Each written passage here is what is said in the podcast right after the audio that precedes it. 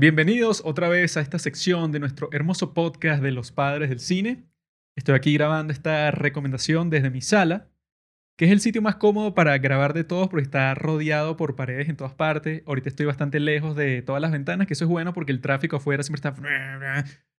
Es un fastidio vivir en esta parte de la ciudad con respecto a eso. Con respecto al resto de las cosas no, pero con eso del tráfico, si uno quiere grabar cualquier cosa, tienes ahí como que esa vibración constante que quizá la pueden oír en este momento. Pero uno le pone unos efectos ahí para que no sea tan fastidiosa. Estoy completamente solo en mi casa, lo cual es cool porque puedo hacer todo el ruido que quiera, puedo ponerme a grabar con toda la paz y la tranquilidad del mundo. Es muy cómodo. Mi situación en este momento, amigos, estoy solo, solo ustedes y yo. Esto es lo más íntimo de la historia. El día de hoy quiero hablar sobre algo que me parece demasiado relevante que todos tendríamos que tener en mente con los acontecimientos que se están dando en los últimos días y semanas. Se trata del intento por cancelar al gran Joe Rogan. Yo soy muy fan de Joe Rogan, llevo escuchando su podcast creo que desde el 2016, 2015, por ahí más o menos. Y ha sido el podcast que más he escuchado en toda mi vida. No fue el primer podcast que escuché porque mi podcast preferido antes de ese era uno que se llamaba Cracket,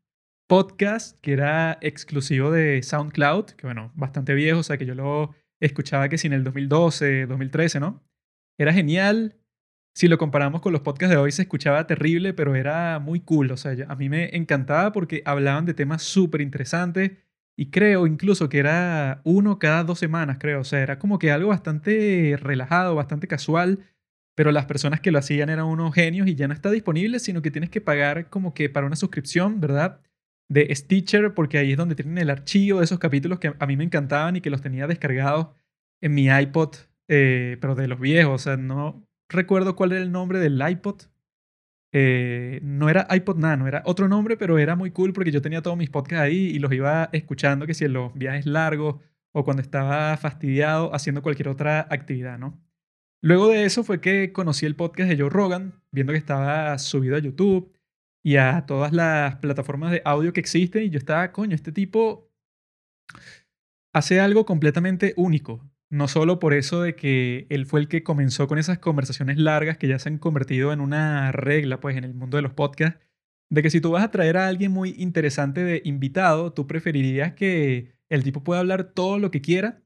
y tú le puedes preguntar a él todo lo que se te ocurra y es muy cool porque entonces tú aprendes demasiado, o sea, es como que una forma totalmente distinta de relacionarse con alguien que lo que uno tenía acostumbrado, eso puede, o sea, que si de los shows de noticias o cuando alguien está que si eh, presentando un libro que le hace unas preguntas súper específicas, el autor responde que si con dos, tres frases y ya pasan a lo siguiente porque tienen un segmento de tiempo que si de cinco minutos, diez minutos. Entonces eso te deja como que queriendo saber más y bueno, no sé, te comprarás el libro o si no te importa tanto, bueno, simplemente lo ignoras. Pero Joe Rogan era totalmente distinto a ese formato porque él dejaba hablar a las personas todo lo que querían. Y no solo eso, sino que este tipo como que te sorprendía constantemente porque tú nunca sabías quién iba a invitar. Podría ser un tipo, eso, un científico con un libro nuevo, podría ser un tipo eso que se está volviendo muy popular el día de hoy porque tiene como que unas opiniones bastante polémicas. Puede ser un político como Bernie Sanders, que eso fue un capítulo súper interesante y súper importante para esto del mundo de los podcasts porque lo que conversaron ahí fue que, bueno, Bernie, yo te voy a dejar a ti hablar todo lo que quieras sobre tu plataforma, sobre tus ideas, todo lo que quieras. Y va a ser completamente distinto que los debates así que si del Partido Demócrata, que bueno, que te dejan responder a lo que dice tu oponente, pero como en 15 segundos. Entonces ahí, bueno, tú vas a tener como que una conversación súper superficial, como de Twitter, así que si puros insultos o puras frases así, solamente dichas para que suenen cool, o sea, en realidad no estás como comunicando nada, pero lo dijiste porque eso solo te dieron 15 segundos o 30 segundos, pero Joe Rogan le da la plataforma a él y que no, bueno, puedes hablar todo lo que quieras y yo te voy a hacer unas preguntas como que bastante generales sobre tu campaña para que tú te pongas a hablar, hablar, hablar sobre lo que es importante para ti, ¿no? O sea, que eso es perfecto para el ambiente político, para ver si alguien en realidad de lo que está diciendo lo piensa en serio, pues, o sea, que no solo lo está diciendo para ganar votos o algo, sino que si en realidad, bueno, tienes dos horas y te hacen preguntas y preguntas y preguntas, en realidad te sabes defender, en realidad sabes de lo que estás hablando, ¿no? Por eso es que Joe Rogan, como fue una transformación, ¿no? O sea, de toda la forma en cómo se hacen podcasts, el tipo revolucionó el formato para siempre y bueno, y el día de hoy tiene el podcast más popular de todo el mundo. Ahí tienen, ¿ves? Ahí tienen la ambulancia que está pasando.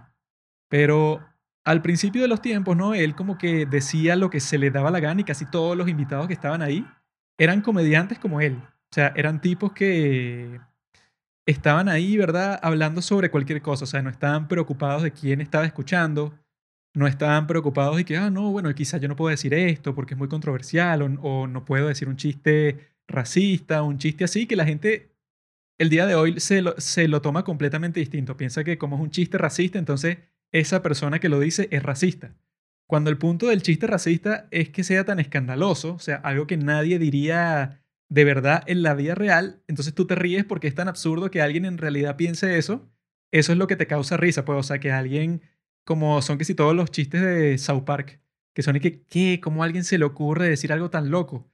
Y eso es para que a ti te dé risa, o sea, eso es lo que más da risa, no es que la gente en realidad, cuando dice un chiste sobre cualquier raza o sobre cualquier grupo, en realidad piense eso porque no sería chistoso, pues, o sea, que una persona piense que una persona es inferior por su color de piel. Eso no es gracioso, lo gracioso es que la gente estructure como que una forma de comunicar eso, que tú pienses y ¿qué? ¿Qué loco? Entonces, en esos contextos, pues, o sea, ellos rogan con sus amigos comediantes, conversando y tal, decían lo que les daba la gana, tenían todo tipo de teorías conspirativas sobre eso, pues, o sea, que nunca fuimos a la luna, o que existe Pie Grande, el Yeti, o el monstruo del lago Ness, y bueno, él fue el que comenzó con toda esa,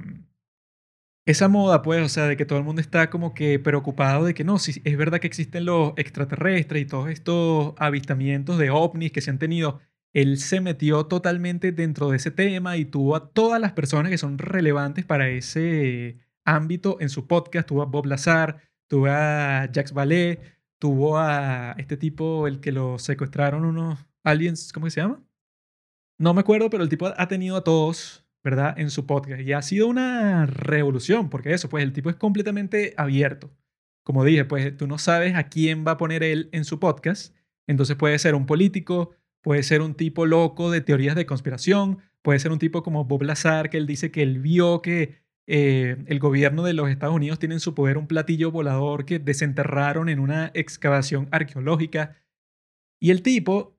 lo que lo hace único, pienso yo, es que él tiene, ¿verdad? Ya cuando se puso un poco más política la cuestión, cuando ya era como que 2017, 2018, que bueno, que el ambiente político de los Estados Unidos se puso como que mucho más conflictivo y mucho más polarizado al mismo tiempo. Él en su podcast era el único, ¿verdad? Al principio fue el único, pero eso ya es algo que se hizo regla como que en todos los contextos, ¿no? Que él tenía una semana un tipo de derecha como Ben Shapiro. Y eso, eh, tenían desacuerdos porque, por ejemplo, este Ben Shapiro está en contra del matrimonio gay. Eh, Joe Rogan no entiende por qué él estaría en contra de algo así. Entonces tienen unos desacuerdos, ¿verdad? Y lo conversan y dialogan y eso queda grabado que sí en YouTube y bueno, en todas las plataformas de audio que existen. Al mismo tiempo, la próxima semana tiene una conversación con alguien como Abby Martin, que es una periodista de la extrema izquierda absolutamente, y ella da todo su discurso sobre cómo ella piensa que Israel es el peor país del mundo. Y yo Rogan, bueno, eso tiene que ser algunos desacuerdos con, con ella, tiene otros acuerdos, o sea, un tipo totalmente abierto a dialogar. Eso es tan importante porque el día de hoy vemos como que lo, lo opuesto, o sea, como que,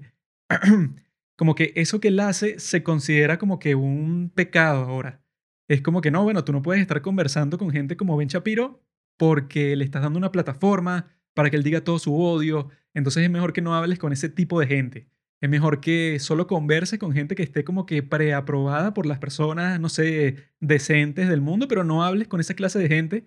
que, bueno, entre comillas, los que hablan así de las personas y los que usan ese término estúpido, estúpido de que le estás dando una plataforma a fulano para que él esparza su odio. La gente que usa ese término suele referirse casi 100% a gente de derecha, a, entre comillas, supuestos fascistas, ¿no? Pero lo que siempre dice el gran Joe Rogan, bueno, que es uno de mis ídolos personales,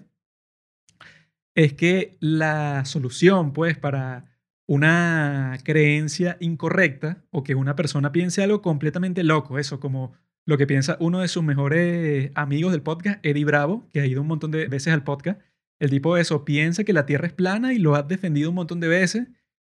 La mayoría de la gente sabe que eso es una completa estupidez, sin embargo,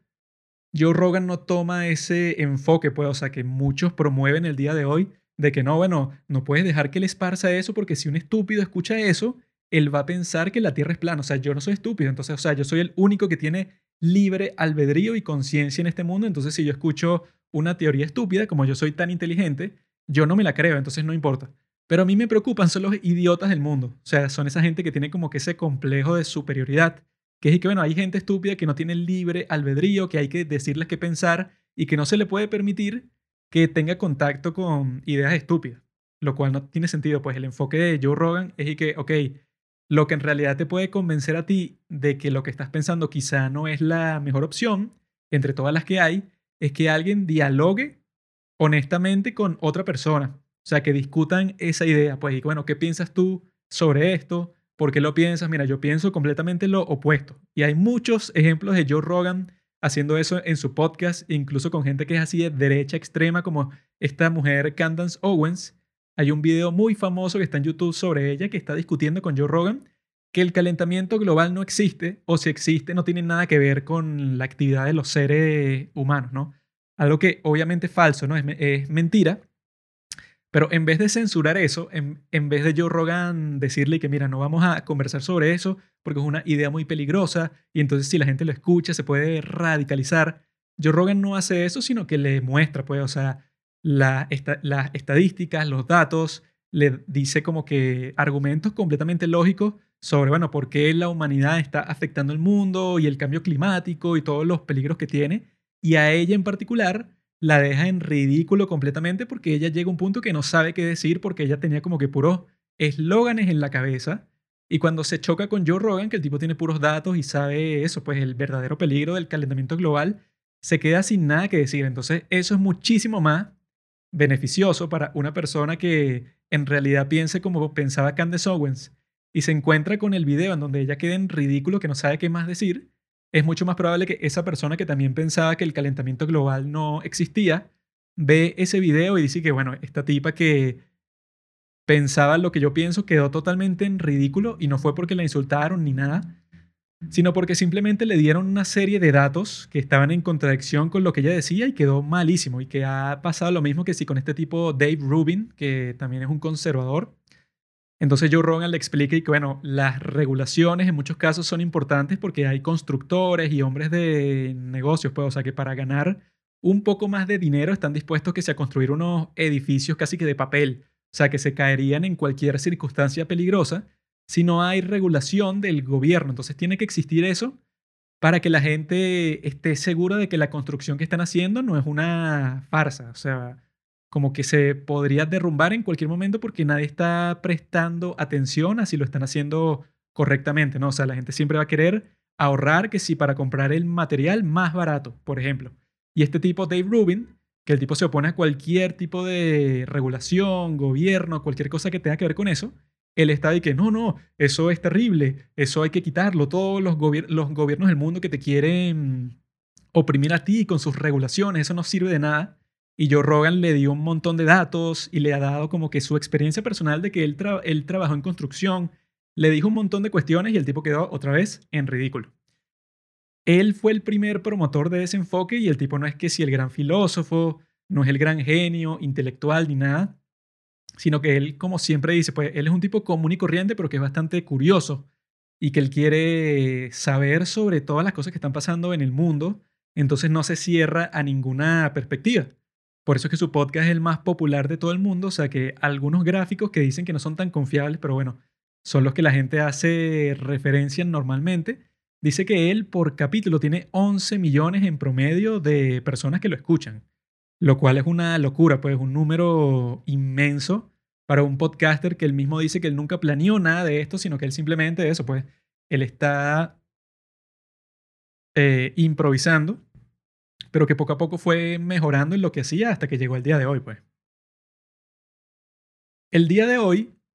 está pasando algo peligroso porque A él lo están tratando de censurar después de que él hizo un trato con Spotify para que su podcast se convirtiera en un podcast exclusivo de Spotify, que le pagaron a él 100 millones de dólares, ¿no? Cuando pasó esto, un montón de gente fue que no, Joe Rogan se vendió y ahora Spotify como que le va a controlar las cosas que él puede decir en el podcast, porque si, pagó, si pagaron todo ese dinero, entonces van a querer tener control creativo.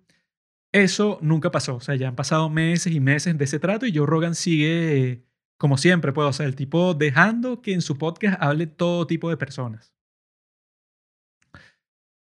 Y ahora lo que está pasando es que lo tratan de cancelar desde todos los puntos de vista, porque dicen que los medios mainstream como CNN, todos esos canales de noticias en Estados Unidos, tienen unos celos grandísimos con Joe Rogan, porque eso, pues, o sea, la gente que está viendo el día de hoy, CNN, MSNBC o Fox News, cualquiera de esos canales, no se compara la audiencia en lo absoluto con la que tiene Joe Rogan, que es un solo tipo, ¿verdad? En su podcast totalmente independiente. Mientras todos esos canales son como que estas super compañías que tienen como 100 shows distintos y tienen como a 10.000 empleados. O sea, son unas compañías gigantes y su audiencia no se les acerca a este tipo solo en su estudio, Joe Rogan, y con toda la libertad creativa que él tiene, ¿no? Entonces estos tipos están como que determinados a destruirlo a él y al mismo tiempo, ¿verdad? Hay una investigación que hizo este gran periodista que se llama Sagar en Yeti. El tipo en su show Breaking Points, que está en YouTube, el tipo sacó como que una investigación que él hizo que es genial. Ese tipo, Sagar en Yeti, descubrió, o sea, la, la verdadera razón detrás de todo este frenesí. Y era que cuando Neil Young dijo que, que no, bueno, yo quiero que Spotify saque mi música si va a mantener a Joe Rogan en su plataforma, que obviamente lo iba a hacer porque le costó 100 millones de dólares. El tipo, Neil Young, le ofreció a todos sus seguidores, ¿verdad? Que cuando le sacaron su música de Spotify, o sea, cuando Spotify escogió entre ambos, él les dijo que, ah, mira, aquí tienen tres meses gratis de una suscripción de Amazon Music, la plataforma de música de Amazon.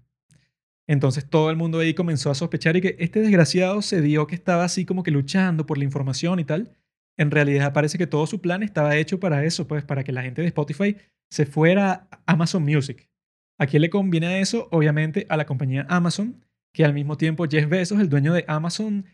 eh, en su periódico Washington Post, que lo compró ya hace varios años, hay un montón de artículos sobre Joe Rogan diciendo que no, bueno, este tipo hay que sacarlo de ahí, es muy peligroso para la democracia que un tipo tenga eso, pues eh, la plataforma de millones de personas y entonces pone a todas estas eh, figuras controversiales a decir un montón de cosas que no son verdad, entonces hay que cancelarlo. Un montón de artículos como ese en el Washington Post y lo que hizo Neil Young, un ataque coordinado contra Spotify en sí, realizado por la gente que más le interesa que Spotify fracase como franquicia. Entonces, lo que yo recomiendo en este ambiente como que tan tóxico, pues, o sea, de todas estas personas que están como que no, cancele lo que es un desgraciado, porque eso pudo haber comenzado con 10 besos, pero al mismo tiempo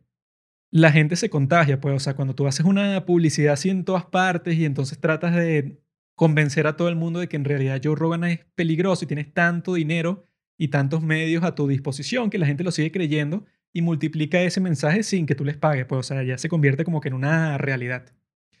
Por eso es que yo el día de hoy lo que les recomiendo, queridos amigos, es el capítulo de Joe Rogan 1255, que no lo pueden encontrar en Spotify porque Spotify lo consideró muy controversial para su audiencia. Y es el capítulo en donde este Joe Rogan entrevista, bueno, no entrevista, sino que tiene una conversación con el gran Alex Jones, y Eddie Bravo, que fue este tipo que les dije que cree que la Tierra es plana, ¿no? Alex Jones es este tipo, bueno, que sí, el más controversial de toda la historia. Por eso es que este capítulo no lo encuentran en Spotify, sino en YouTube. Y dura 4 horas y 40 minutos. Y es la expresión más pura que ha existido en toda la historia del podcast de Joe Rogan. Es perfecto como capítulo, es perfecto como podcast, es perfecto como un ejemplo, pues, o sea, de qué es lo que sucede cuando dejas que las personas simplemente conversen. O sea, gente que, en el caso de Alex Jones, o sea, que es un tipo que han cancelado, pero eso, que la gente que dice que no, la cultura de la cancelación es un mito. Alex Jones, por decir un montón de veces que Sandy Hook, que fue un tiroteo, eso pues, o sea, que sucedió en la escuela de Sandy Hook en los Estados Unidos,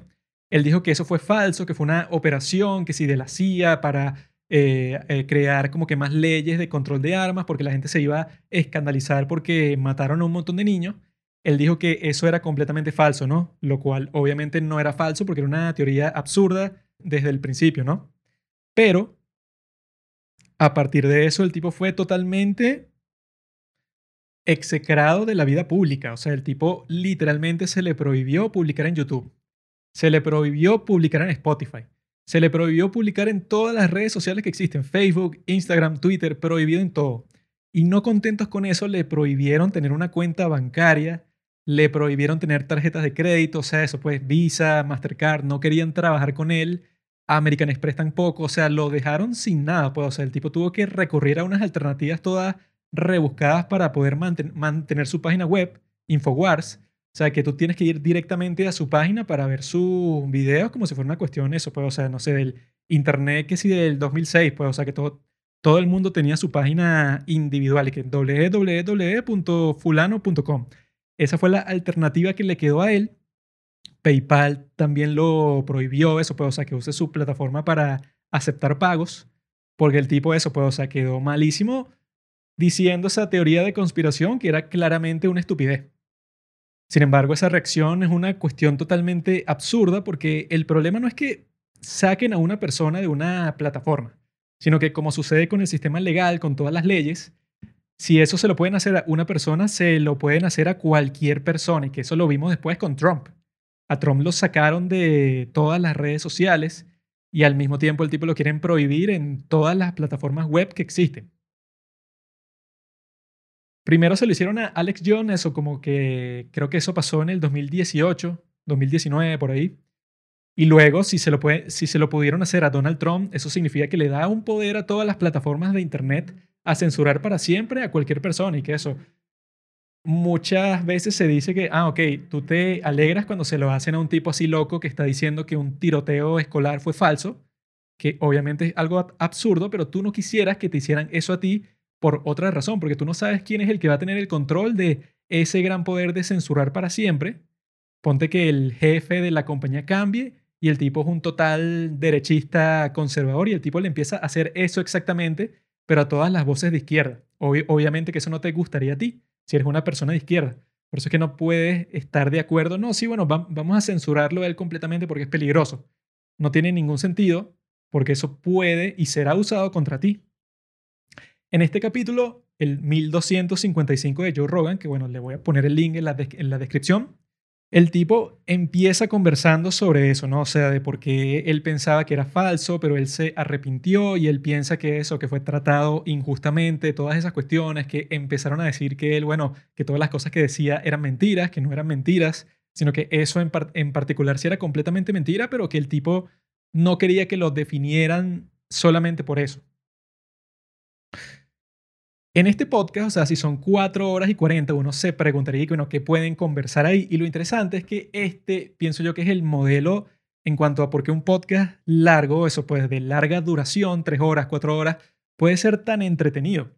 Porque normalmente la gente dice que no, eso pues un podcast de 3 horas nadie lo va a escuchar cuando eso, eso me lo han dicho un, montón a mí aquí en Los Padres del Cine. Sin embargo, nuestros podcasts más largos son los más escuchados, o sea, los en 15 que son los que menos duran son escuchados decentemente, pero los que más se escuchan son los que más duran, o sea, los que tienen un hashtag así en, la, en el principio del título. Lo interesante de estas conversaciones largas es que uno cuando conversa por muchísimo tiempo con una persona, llegas como que a un plano distinto de la realidad, en donde tú puedes en realidad tener una conversación súper profunda con alguien porque ya han conversado muchísimo, o sea, ya han hablado como que de, todo lo superficial, de todo lo decente, pues, ah, no, ¿cómo estás? ¿Qué hiciste hoy? Tal, tú hablas y hablas y hablas hasta que llegas a un punto en donde estás hablando como que de la cuestión más filosófica que se te ocurra, estás conversando sobre algo que es súper importante para ti, estás ya en otro nivel de conversación, que por eso es que esas conversaciones largas suelen ser bastante iluminadoras, ¿no? Y en este caso particular, la razón por la que estoy recomendando este sobre todo los demás de Joe Rogan que también tienen esta característica, pues, o sea, que llega a una conversación súper profunda, porque es tan larga que, bueno, que los tipos tienen muchísimo de qué hablar, ¿no? Esta en particular con Alex Jones, que es un tipo de eso, pues, o sea, que él está investigando como que las teorías conspirativas del mundo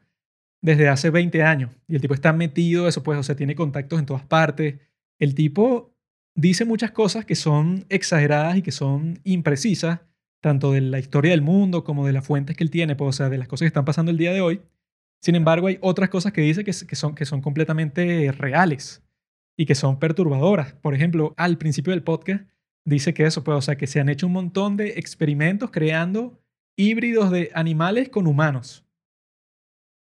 Y entonces tú te pones a buscar la fuente de eso porque son estúpidos y encuentras un montón de artículos del MIT y de sitios respetables en donde dicen que sí, se han hecho un montón de experimentos con respecto a eso. Y él habla con respecto a China, que es que, bueno, los chinos no revelan los datos de las cosas que están haciendo a nadie. Entonces, si tú dices que no, bueno, ajá, se están haciendo como que esos experimentos de los híbridos entre animales y humanos, pero eso no se está expandiendo, pues, o sea, es algo solamente académico para ver si funciona y que, bueno, en sitios como China, que no tendrán ningún límite ético, ni gente que esté como que revisando qué se está haciendo en este eh, laboratorio secreto del gobierno, no tienen ningún agente regulador independiente, entonces ahí se puede estar haciendo cualquier tipo de cosas y él dice que se han hecho todo tipo de animales humanos híbridos, ¿verdad? En China. ¿Por qué? Porque él dice que si existen los derechos humanos y existen los derechos de los animales, ¿no? pero no existen los derechos de una combinación entre ambos. Entonces es como que un campo gris de la e-, ética que te permite a ti hacer todo eso para que tengas órganos disponibles para cualquier trasplante, porque eso, porque tienes como que un laboratorio lleno de híbridos con humanos y animales. Que eso puede, o sea, que no, supongo que no estarán conscientes, pero existen como eso, pues como un pedazo de carne ahí. Y es una locura porque tú lo buscas y eso existe, pues, o sea, se han hecho todo tipo de experimentos con respecto a eso y funciona. Incluso hay gente que se le han hecho trasplantes, pues, o sea, de un órgano que vino de la combinación de la genética que sí de un cerdo con la de un ser humano y crearon un órgano así como que artificial, pero que funciona. Unos proyectos así, eso, pues entonces él poco a poco te va mostrando cosas que tú piensas que son ridículas, pero que en realidad existen. Por ejemplo, que la gente dice que no, que todas las teorías de conspiración, todas esas personas que piensan que hay un gobierno secreto del mundo que controla todas las cosas, Obviamente que si lo pones así simple suena estúpido, pero él te pone unos ejemplos, eso puede ser de teorías de conspiración reales, como la Operación Northwoods, que era una operación que tenía planeada el, gobierno de los Estados Unidos, pues, o sea, la parte del Pentágono, la parte militar, y los tipos lo que querían hacer era hacer un montón de ataques terroristas a objetivos civiles y militares en los Estados Unidos y hacerlo ver como si fue culpa del gobierno de Cuba para los tipos tener la excusa perfecta para invadir Cuba, porque bueno, los tipos estaban dispuestos a, matar a un montón de sus propios ciudadanos y militares para que existiera eso, pues como que el apoyo general de las personas para que invadieran Cuba. Y que eso, bueno, se ha hecho en la guerra de Vietnam, con el incidente del Gulf of Tonkin. Hay un montón de conspiraciones reales, incluso eso, pues, o sea, creo que fue el gobierno de los Estados Unidos que en Guatemala como que le inyectó sífilis a un montón de personas solo para ver qué pasaba. Un montón de cuestiones así, o sea, que son conspiraciones reales que han sucedido como la Operación Paperclip, que los tipos estaban tratando de adueñarse de todos los científicos nazis después de la Segunda Guerra Mundial, porque eso, querían como que darles unos beneficios para aprovecharse de su potencial intelectual cuando estás viendo que todas estas cosas son reales, o sea, que han pasado, que existen todos estos grupos de gente poderosa que no tiene moral en lo absoluto y que está dispuesta a hacer cualquier clase de acto que a ti te puede parecer completamente horrible para lograr sus objetivos particulares, entonces ahí es que tú empiezas a sospechar de todo. Y eso lo conversan en el podcast, pues, o sea, que por qué la gente cree eso, pues, o sea, que la Tierra es plana, o que nunca fuimos a la Luna, o que el espacio no existe. Un montón de cuestiones que suenan absurdas, pero bueno, la razón es porque cuando empiezas a ver y que, bueno, esto que se ve súper rebuscado, que eso, que los Estados Unidos estuvo a punto de hacer como que un montón de ataques terroristas contra su propia población, o que todo tipo de países en todo el mundo han hecho esas operaciones que llaman de false flag para crear una excusa para comenzar una guerra, pues, o sea, algo completamente falso para que tú digas y que yo tengo que invadir este país porque los tipos explotaron, no sé, como que una represa que yo tengo aquí y los tipos son unos terroristas, por eso yo tuve que invadir todo el país. Eso ha pasado un montón de veces. Por eso es que si tú empiezas a ver la historia y ves un montón de ejemplos de lo mismo, tú empiezas a decir que, ah, bueno, entonces yo voy a dudar de todo. Eso puede ser el resultado que te deje, pues, o sea, la exposición a tantas teorías, pero después tú llegas al punto de que vas viendo que, bueno, no todo puede ser una conspiración, las cosas sí pasan en la vida real, o sea, es posible que te pase, pero al mismo tiempo puedes llegar a un punto en donde tú dices que, ah, no, bueno, ok, exagero un poco pensando que todas las cosas del mundo que pasan son una conspiración. Pero este tipo, como fue eso, pues puesto en la lista negra como que más drástica del mundo, así diciéndole que su contenido no puede salir en ningún sitio, todo el mundo lo canceló. El tipo tiene una perspectiva muy interesante sobre todo ese proceso, que es lo que le están tratando de hacer a Joe Rogan el día de hoy, cancelarlo por las cosas que dice, así como si, no, es que las palabras son muy peligrosas, cuando en realidad no puedes dar ese argumento en lo absoluto, porque las palabras al fin y al cabo son palabras. Eso de que no, que este tipo con su discurso incitó a estas personas a cometer un acto violento, eso no tiene sentido. Porque las palabras, al fin y al cabo, eso puede, o sea, tú las puedes creer si quieres, pero al final, si tú realizas una acción, por ejemplo, terrorista, basándote en lo que escuchaste en un podcast, eso es problema psicológico tuyo que estás medio loco. Pero la mayoría de personas que piensa que hay un montón de gente que piensa de esa forma, pues, o sea, que dice que como yo Rogan dijo que no me vacune, pues no me vacunaré. Piensan que hay un montón de gente que piensa así con ese complejo de superioridad que les dije, pues, y que no, bueno, yo en realidad soy una persona racional, una persona inteligente que sabe diferenciar de que si un tipo me dice que haga algo, yo no tengo por qué hacerlo si ese tipo no es un experto, entonces yo tengo mi libre albedrío y yo pienso críticamente, pero los demás no. Los demás tienen que ser protegidos de esa estupidez. Si tú tratas de aplicar ese argumento a todas las cosas del mundo, eso te pierdes las teorías de conspiración reales que se han sucedido y que hablan bastante en este capítulo que les estoy recomendando, se los digo de nuevo, el 1255, en el cual incluso se llega a una parte que es como que súper filosófica, sobre el sentido de la vida, sobre por qué estamos aquí en este mundo, sobre la naturaleza de Dios. Es el podcast más variado del mundo, o sea, se hablan sobre todos los temas con una libertad absoluta, que este Joe Rogan, o sea, ya en esos tiempos que este es del 2019, hacía el chiste así y que bueno, nos van a desmonetizar este video sí o sí, porque estamos conversando de todos los temas del mundo, de la guerra, de las conspiraciones, de los nazis, de todas las cosas que han pasado, eso pues, o sea, que son interesantes, pero que son controversiales al mismo tiempo. Entonces YouTube no va a querer eso, pues, o sea, que se monetice esto, porque es algo súper escandaloso. Sin embargo, en YouTube el día de hoy tiene 30 millones de visualizaciones y se ha convertido en uno de los podcasts más populares y más icónicos de toda la historia de Joe Rogan. Porque es lo que pasa cuando le das toda la libertad del mundo a alguien para expresarse completamente sin censura, que eso es lo mejor de los podcasts y tiene ese aspecto de la conversación larga. Em, que para terminar yo les quiero decir que fue lo que más me llamó la atención, que es cuando Alex Jones se pronuncia sobre el significado de la vida, que es un tema que, bueno, se pueden escribir 10.000 libros y se han escrito 10.000 libros sobre el tema, desde todos los ángulos posibles, textos filosóficos súper densos de, ah, ¿por qué estamos aquí? ¿Quién nos creó? ¿Por qué lo hizo? Todo eso, ¿no?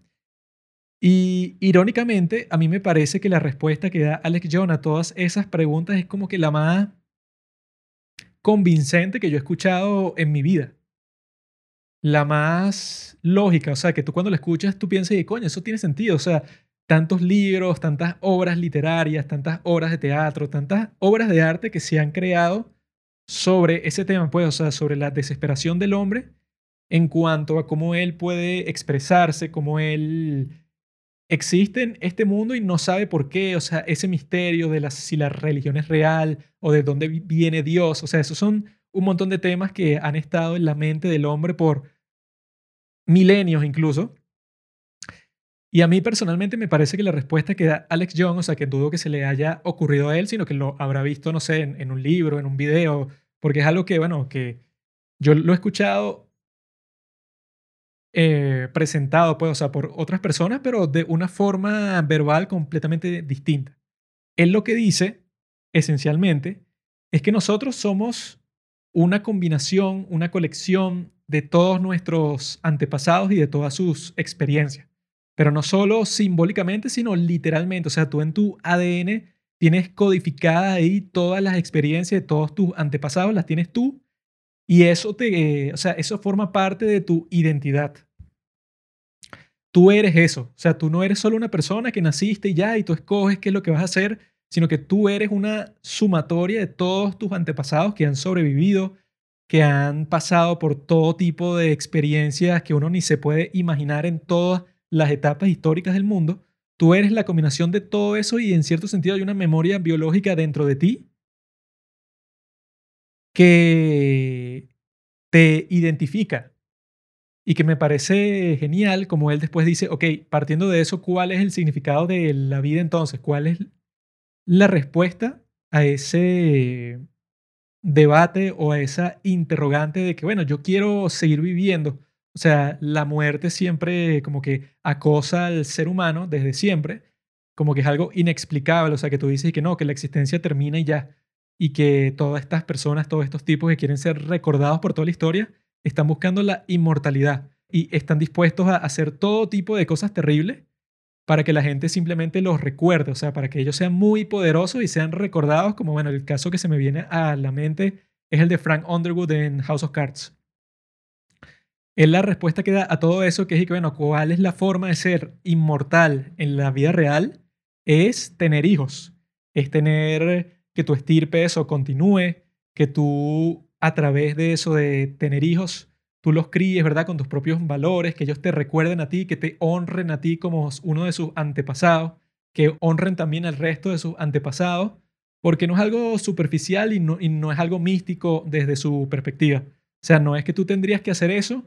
porque, ah, no, bueno, es que la religión te dice que en realidad tus antepasados, o sea, como pasa mucho en las religiones asiáticas, no es que es así como un mandamiento ni nada sino que tú literalmente, biológicamente en tu ADN, tú tienes ahí la combinación de todas esas experiencias, ¿verdad? Que pasa como ese famoso experimento, ¿no? Que si tú tienes un grupo que si de pollitos, ¿verdad? Y les pasas por encima una sombra de lo que sea, o sea, que si de un triángulo o le pasas una sombra de todas las formas que existen y los pollitos, ¿verdad? Que nunca han salido del laboratorio en donde nacieron, no reaccionan. Pero si le pasas por encima la, sombra de un halcón, todos corren a esconderse donde puedan porque como en su ADN ya tienen codificado ese comportamiento instintivo. Entonces con los seres humanos debe pasar lo mismo, pero de una manera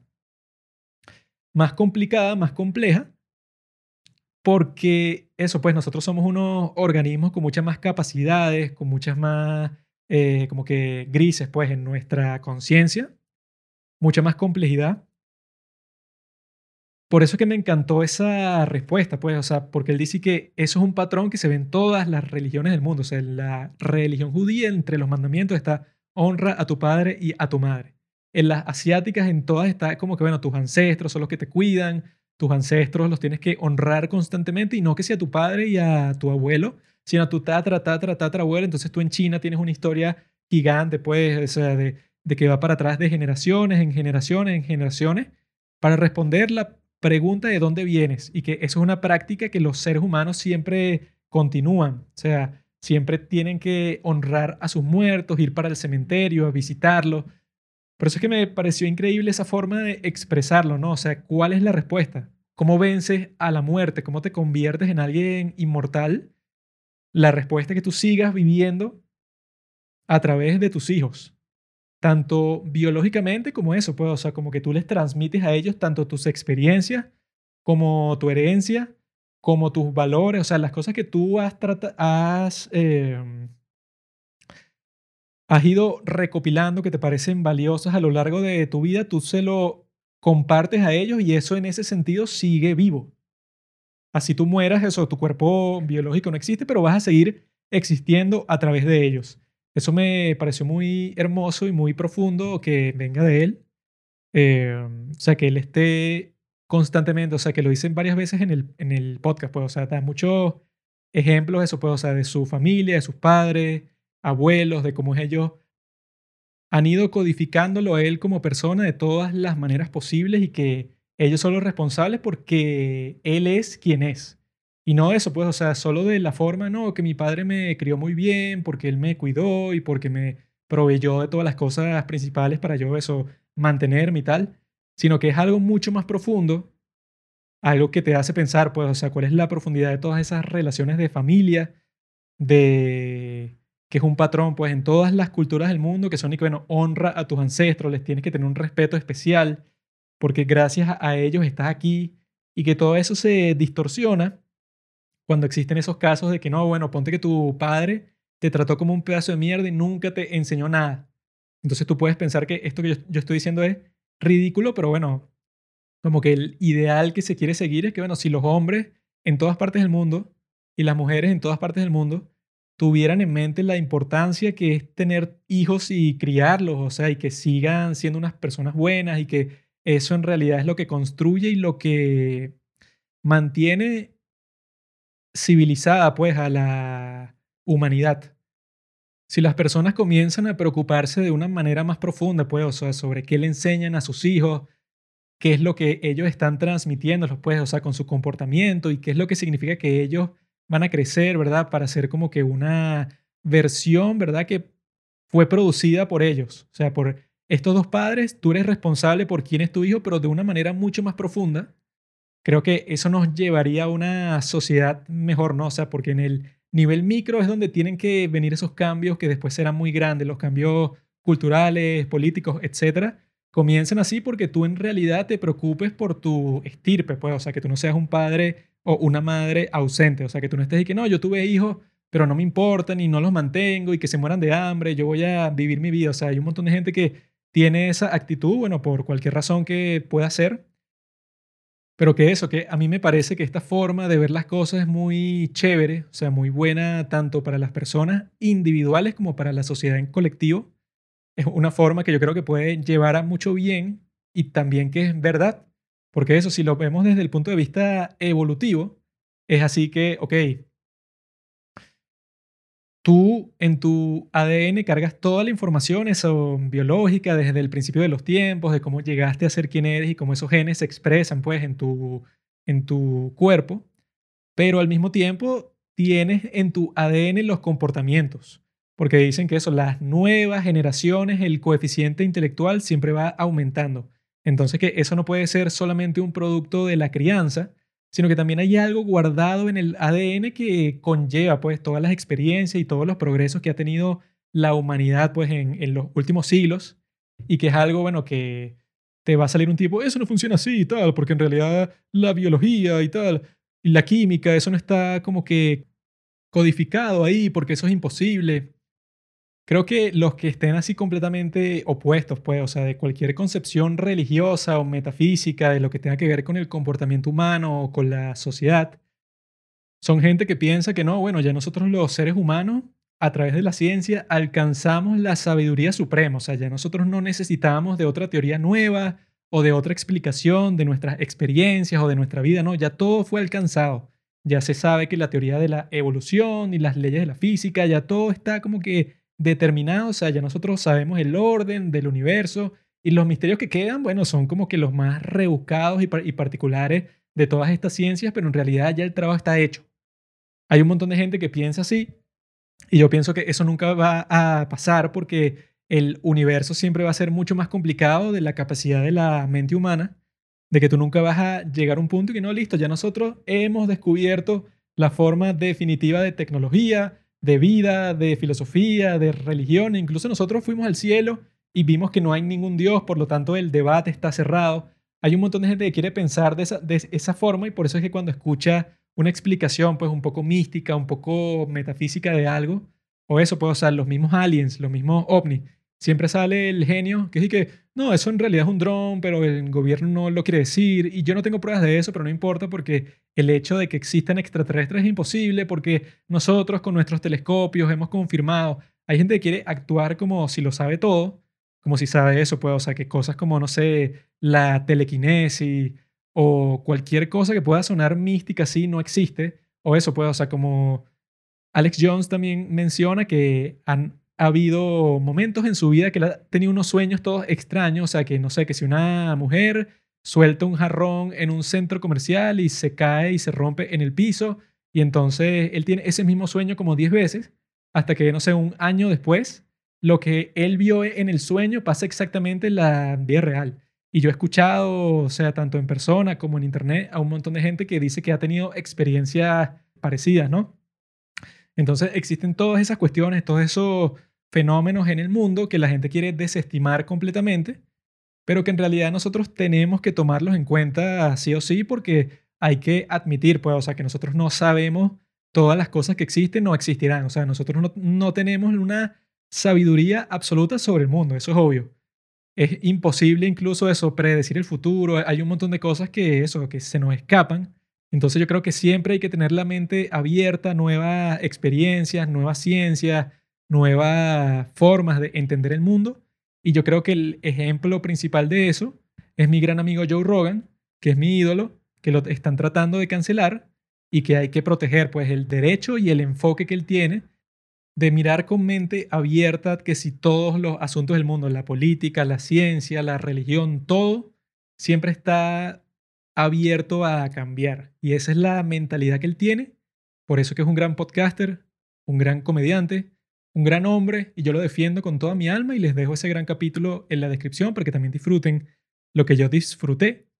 Espero que la estén pasando muy bien en su vida, que este sea un gran año para todos nosotros y que todo vaya cada vez mejor para que la raza humana trascienda los límites de nuestros cuerpos y podamos vivir en quizá en otro planeta extraterrestre de una forma mucho más feliz, quizá. Gracias por escuchar Los Padres del Cine. Síguenos en Instagram para enterarte de los nuevos capítulos que iremos publicando. Si nos escuchas por Spotify o por Apple Podcast y piensas que este podcast vale 5 estrellas, califícanos. Si no, mejor escríbelo en tu diario.